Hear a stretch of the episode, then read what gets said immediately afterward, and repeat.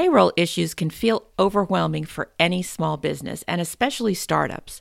Payroll is often the biggest recurring expense as a business has, and it requires pinpoint accuracy because mistakes can be costly. And luckily for us, my next guest, a certified public accountant and a U.S. tax court practitioner, will explain how to conquer the most common payroll issues and come out ahead. This is Business Confidential Now with Hanna Hasl-Kelchner, helping you see business issues hiding in plain view that matter to your bottom line. Welcome to Business Confidential Now. I'm your host, Hanna Hasl-Kelchner, and today's guest is Mr. Charles Read. He's an accomplished senior executive and entrepreneur with more than 50 years of financial leadership experience in a broad range of industries and the author of four books, the latest one being The Payroll Book, a guide for small businesses and startups. Charles is eminently qualified to write the payroll book. He's a certified public accountant, a U.S. tax court practitioner, a member of the Internal Revenue Service Advisory Council, and the founder of Get Payroll. Charles's companies have provided full service payroll services, payroll tax services, and other payroll related services since 1991. I'm delighted to have him join me today to pull back the curtain on payroll. Welcome to Business Confidential now, Charles. Hanna, thank you very much. It's a pleasure to be here. Well, it's a pleasure to have you here. Uh, before we get started and really rolling here, I am going to put my lawyer hat on for just two seconds and note that the laws governing payroll can differ from state to state and country to country. So, what that means for you is while the specific answer to a payroll question is dependent on your local law and is unique to your state, the questions that need to be asked, the issues, the things you need to be aware of and have on your radar screen as a business owner or senior decision maker are not unique. And those are the things we're going to talk about today. So, having said all that, let's start with the basics, Charles. As a small business owner who's hiring some help, maybe for the first time, what should they be thinking about when it comes to payroll? Well, payroll, of course, is, is integral to employees. I mean, that's what they work for you for. So it's it's so integrated into your business. It has to be part of how you think about everything. In the hiring process, that needs to be you need to talk about salary, you need to talk about status, whether they are going to be exempt from overtime or whether they are going to be subject to overtime rules, uh, whether they're going to be salary how many hours they're going to work, what the work week is, uh, all these kind of just basic things, then you need an employee handbook that describes all this in detail, and sometimes in excruciating detail, to protect you legally if there is a misunderstanding or a disagreement. The employee handbook becomes your contract with your employee, and it's how the law is going to look at what you do in regards to that employee. Then the government gets involved. They're going to set minimum wage. Minimum wage is in flux. States and municipalities are changing it. Myself, I'm in the Texas area. The city of Dallas decided to implement a special minimum wage for if you worked in the city of Dallas, which, of course, Dallas is a commuting city and people work in and out of it all the time, and it would have been a nightmare the state stepped in and said, no, the city can't do that at the moment. Uh, that could change with the next administration. So you have minimum wage, then taxes. Every organization, every authority wants their share. There are in the U.S. there are over 15,000 taxing authorities. These start with the IRS and go down to things as small as the Philadelphia School District charges employment taxes. It's becoming a favorite thing for cities to implement. San Francisco's implemented a new one. Seattle's implemented a new one. The the city of Indianapolis and Kansas City and New York City have had their taxes for, for many years. So you have all kinds of levels of taxes, both on income, which is normally withheld from the employee. It can be income tax. Then you have Social Security and Medicare. and depending on how much you make, that varies. There's limits to Social Security unless you make too much, and then they kick it back in again. Uh, then on top of that, there's 43 states that have state income tax, and they withhold from the paychecks. So most of the states you have state income tax, but then every state has state unemployment tax, which is a tax on the employer. And how you hire and fire people determines to a great extent what your state unemployment tax rate is. And it could be from several thousand dollars a year per person down to maybe less than $25 per person, depending on how you hire and fire, how you pay them, and how often you fire them. If you fire them without cause, your rate's going to go up. So you have to structure in the very beginning the terms of which you can terminate an employee and what is cause. That goes in the handbook. So if you've said in the handbook, for instance, three unexcused absences, and you define unexcused absence is grounds for termination, and then you terminate them, you don't get charged against your unemployment. But if you don't have that in your handbook, and after three unexcused absences, you terminate their employment, they're going to get their unemployment, and it's all going to be charged back to you, the employer. Yes, I, so I understand, and, and taxes can make people's thing. eyes glaze over.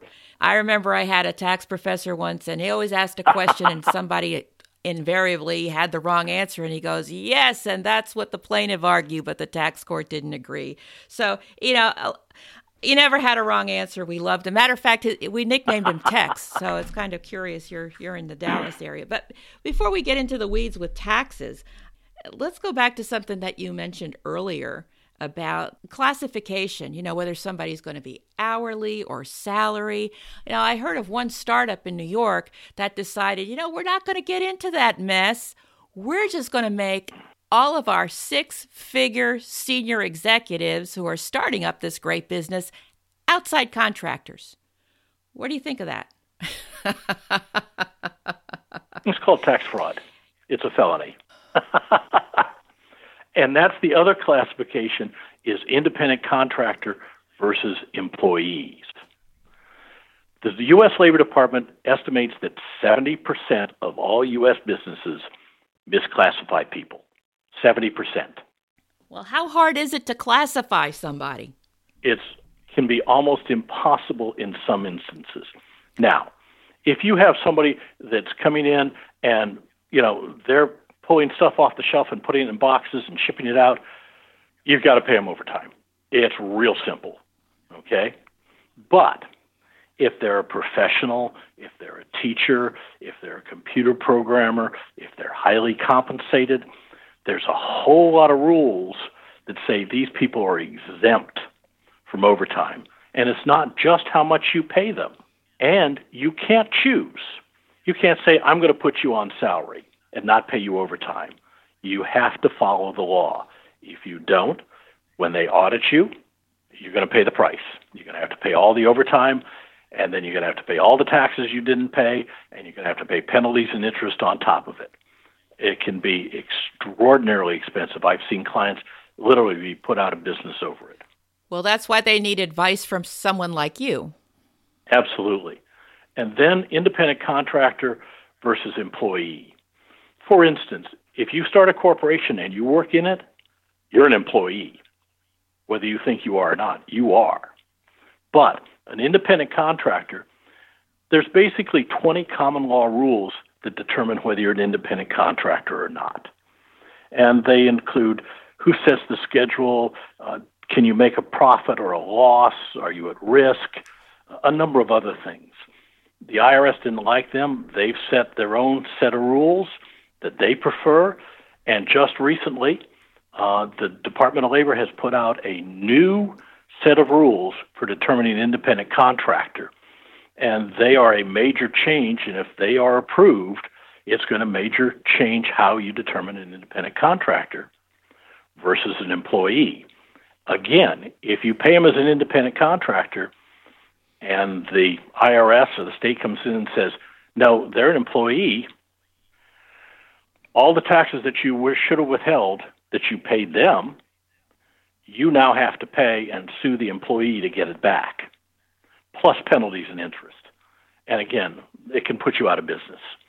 So you have to be very careful how you classify people and there's understand that there's no real black and white rules about it. Some of it is pretty fuzzy and open to interpretation, which is why it's always helpful to have someone with accounting experience, whether they're a certified public accountant or someone who's just done a lot of payroll, uh, understand and help you make those determinations. So I think that's pretty important. Let's talk about payroll frequency. Okay. What if, uh, you know, small businesses in particular, you know, cash flow is such an a, a tough thing at times. You know, it's it's erratic. Uh, there's good months. There's not so good months. Can you pay somebody quarterly?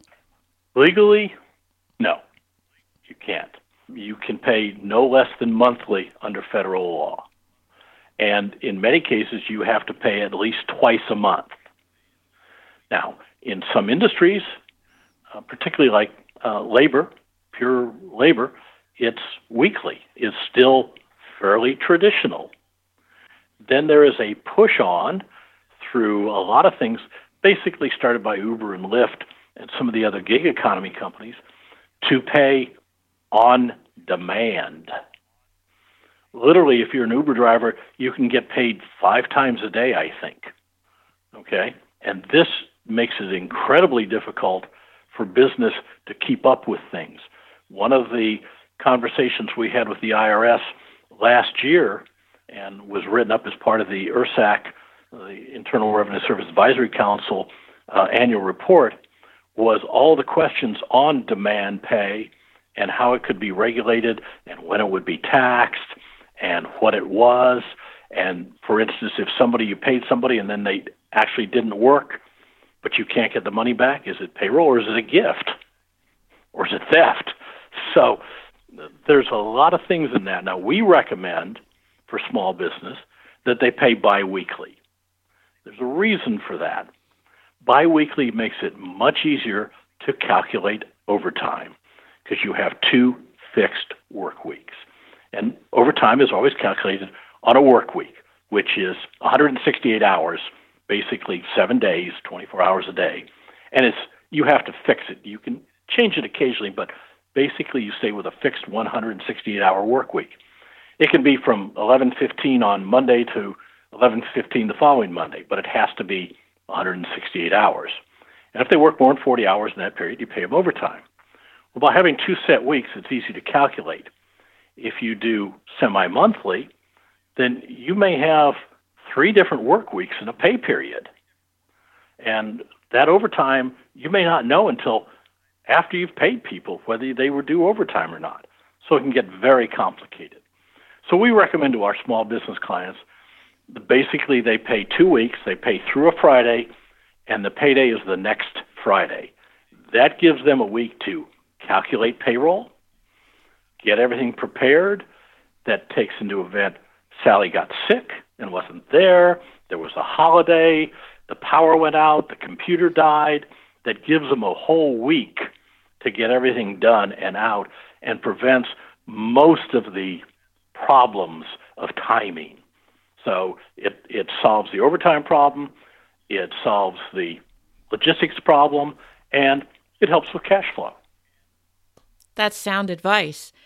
What kind of record keeping is involved for a new business to be tax compliant? Oh, oh that's a whole chapter in my new book okay? Because there are a whole bunch of different people that have different record keeping requirements. The IRS has a whole list of things you have to do. The Department of Labor has another list of things you have to keep. Then, if you have more than 50 employees, you have the Family Medical Leave Act that you have to comply with and report on and keep records on. Then you have to keep records for the Civil Rights Act of 64 and the American Disabilities Act of 90 and keep records on all the people and how that affects them. Then you have the Age Discrimination and Employment Act of 1967. Then you have Immigration Reform and Control Act. All those things are federal, then there's state requirements for record keeping. So we basically tell our clients keep everything forever, literally. Just put it all in a box, mark the year, and put it in the attic. Well, you still have to have a system for being able to comply with these things. So if if I'm starting a new business, uh, let's say I'm established and I'm hiring people now, you know, they're they're not my my gig employees, they're they're employees. How do I go about finding a what all needs to be recorded and then set up the appropriate system to maintain those records and create those records? Doing it on your own is, is going to be tough. Uh, literally, you have to go to all the government entities that you may or may not know about and get their requirements. Or get some software uh, that is written professionally uh, that can do it for you, or use a, a payroll service bureau such as us, and we'll keep track of all that and we keep it forever. How big does somebody have to be before they use a payroll service? They have to have an employee or a contractor. One. Even one? Just one. Okay. Because it is there is so much that goes on that just that one hiring that first person or even setting up your own corporation or LLC and becoming an employee yourself, the time you're going to have to spend to keep everything legal isn't worth the cost. Uh, we, as a payroll service bureau, do it for thousands of clients, hundreds of times a day. We've got very expensive systems that we've paid through the nose for to do all this. Uh, and then you have somebody like me, and I'm not, uh, I'm not trying to brag on myself, but if you were to hire me full time, it would be well into six figures. You can get that as part of your payroll service fee. I'm there if my clients need me. They call my staff and they say, "We got this and this," and they go, oh, "I don't know. Let me get you to Charles." And or you call and you're not happy, you say, "Let me talk to Charles," and I'll pick up my phone and we'll talk. It's just not worth the effort. I I determined 40 years ago that not to do payroll in house. It just wasn't worth the time and the expense to do it. I outsourced it to, um, geez, I forget. It's become Ceridian now. Many years ago was my first one, and I've used all the majors before I started my own. And I recommend that you use a payroll service bureau. I do not recommend that you do payroll in house or you try and do it by hand. My father used to do it with a pen and paper. And I got to be a CPA and I got into it and I finally convinced the old man, no, it's not worth my time to come in and fix everything at the end of the year. Just use somebody. So, not everybody's going to be able to use your services necessarily charged. So, if, if they are going to be shopping for payroll services, what kind of questions should they be asking? How do they go about picking one? Okay, that's an excellent question, Hanna. If you want one of the majors, you're going to have to put up with being a number. Uh, when you call ADP, it's a call center, and you'll never talk to the same person twice. And if you have a problem, it's going to take more effort to resolve that problem situation. If you go with a local company or a smaller company or a smaller national like us, you need to ask do you do companies like me? do you understand the complexities of my industry? If you don't do restaurants, and I'm a, I own a restaurant, if you don't do restaurants, I don't want to be your first one. There's complexities there.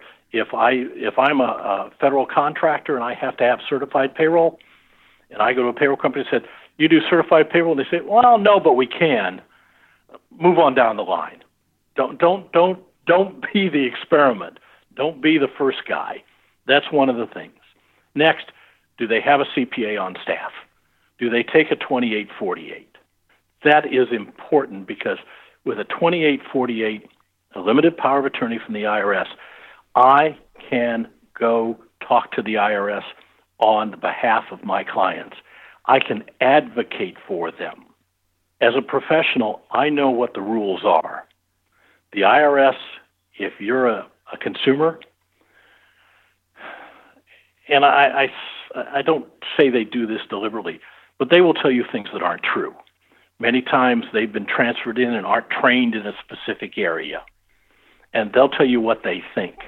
You call back and get somebody else, they'll tell you something else. I know what the IRS procedures are. I know what the IRS internal manuals are. I know what the regs are and the rules are because I do this for a living. So when I talk to them, many times I correct them or I point them to certain things uh, that they have missed or don't know or have ignored or whatever. And I, deal with these people. I deal with the IRS at a very high level for the last three years. We had a, a serious problem with a particular penalty. And the IRS people were saying, well, we don't care. It's going to be this way. So I talked to the head of nationwide of nationwide penalties and asked him about it, and he said, "No, it has to be this way." And I said, "Yes, I agree. May I use your name when I'm talking to Internal Revenue Service agents?" He said, "Oh, absolutely." I've not had a problem since because I use his name and it goes away. But the, the example, the analogy I use is uh, a, a consumer dealing with the IRS is you take the best Brazilian soccer player, somebody like Pele, superb athlete, wonderful soccer player, and you put him in a New York Yankees uniform and you stick him in Yankee Stadium, he's at a loss, a total loss. He doesn't know the rules, he doesn't know the game, he doesn't know the equipment. He may be a great athlete, but he's at a total loss until he learns the system.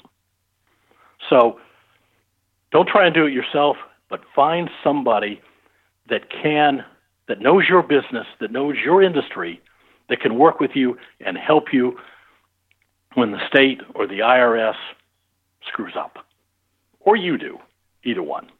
Well, that's really great advice. And I think that's helpful for people that do need a payroll service so they at least have a start in terms of questions and what to be looking out for. Because just like any other product or service, uh, the people offering it are going to try and sell you the moon. So that's that's really good. But let's let's take it a step further here. You know, mistakes happen whether you're trying to work through your payroll yourself or you have a service and and you know somebody was working on your account that wasn't as knowledgeable as you would like and all of a sudden you get a notice from the Internal Revenue Service. The tax man is knocking on your door what do you do besides once the panic subsides and your adrenaline calms down? What should somebody do? well, you know, you yeah, calm down. That's the first thing. Second thing is to read the notice. The, the, all, a lot of the information is there. If it says, well, we talked to you about it before, but you don't have that notice, you call and say, I, I, hey guys, I didn't get that notice. But when you're dealing with a penalty, you want to answer every communication that you get from, let's just call it the IRS. Uh, even if you get the same letter two weeks later, answer it again. Always be calm and rational. When you start to explain why you don't think it's an error or why you think that penalty should be abated, you want to lay out in the very beginning all the rationale because they really don't like it if you say why and then later change your story. So you want to be very careful to have all your ducks in a row when you start dealing with them. Now, when you go and respond to the IRS and you say, this penalty should be abated because I didn't do it, it didn't happen, you made a mistake, or it's a simple mistake and shouldn't be penalized, the first response from the IRS is always going to be no. Always. They're always going to say no. They will send you the appeals rights. Their second letter goes to the appeals coordinator. And about 5% of the time, you'll get it abated. If you don't get it abated, your next step is the appeals. You, there's um, several different routes to it, but you get to an appeals officer, which is a separate division and supposedly independent though they all report to the commissioner. And there's where you're going to get usually an experienced revenue agent that understands what it is and understands why the penalties exist and what they're supposed to cover. And your chances of getting an abatement at that level are much greater. Again, always be calm and rational. If you get upset and start yelling at them, you lose. Uh, whenever I go in to have a, a meeting with the auditor uh, or for a, a problem, I always go in and get the first appointment in the morning, and before he's had a chance to get a nasty call from a taxpayer and get upset for the day. So these are real people. Uh, my staff is amazed because I'll be talking to an IRS appeals officer, and we'll be talking about grandkids and pets and the house on the lake and all kinds of things before we ever get to the penalty. These are real people. They have husbands and wives and kids and grandkids and dogs and horses and if you develop a community of interest with them, they're much more reasonable and they will go, well, okay. So I don't say it always works, but it, it, it doesn't hurt. Getting on the wrong side just guarantees you they're not interested. So you never give up. And even if appeal says no, you then can go to tax court if you wish. There's always another step up to the Supreme Court. So it's a whole series of no's followed by a single yes. We have had cases take as much as eight or nine years to resolve. We had a penalty uh, for a, a client, it was $85,000. And I worked up through appeals, and I went to the appeals supervisor.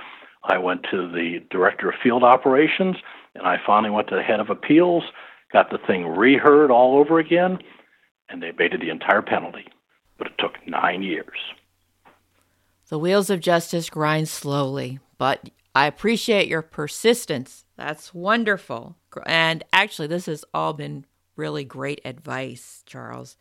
For our listeners, if you'd like to learn more about the payroll's ins and outs, because they're certainly there and they're important and they matter to your bottom line, especially if things go awry and the tax man comes knocking because penalty and interest, it seems like one big word to them and they love it.